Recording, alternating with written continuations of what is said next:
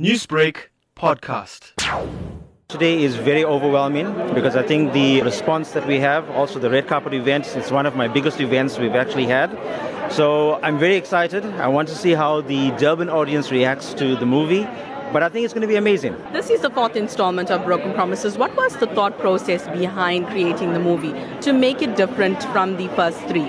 So the first three broken promises dealt with issues between the mother-in-law and the daughter-in-law and how it actually affects the son. That was like I wouldn't say old-fashioned, but it was like done to their death. So I said with broken promises forever, I wanted to reboot the franchise. So now looking at more the father-in-law and the son-in-law sort of situation.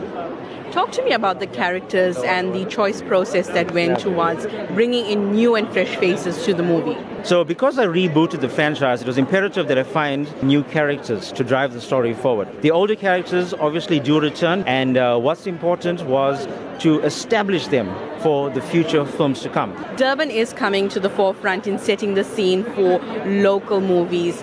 Can we expect more from you and the Broken Promises franchise after Broken Promises Forever? Definitely, you can expect a lot more of Broken Promises in Durban. You know, there has to be more Broken Promises, which is why I named the fourth one Broken Promises Forever, which means it's going to continue all the time.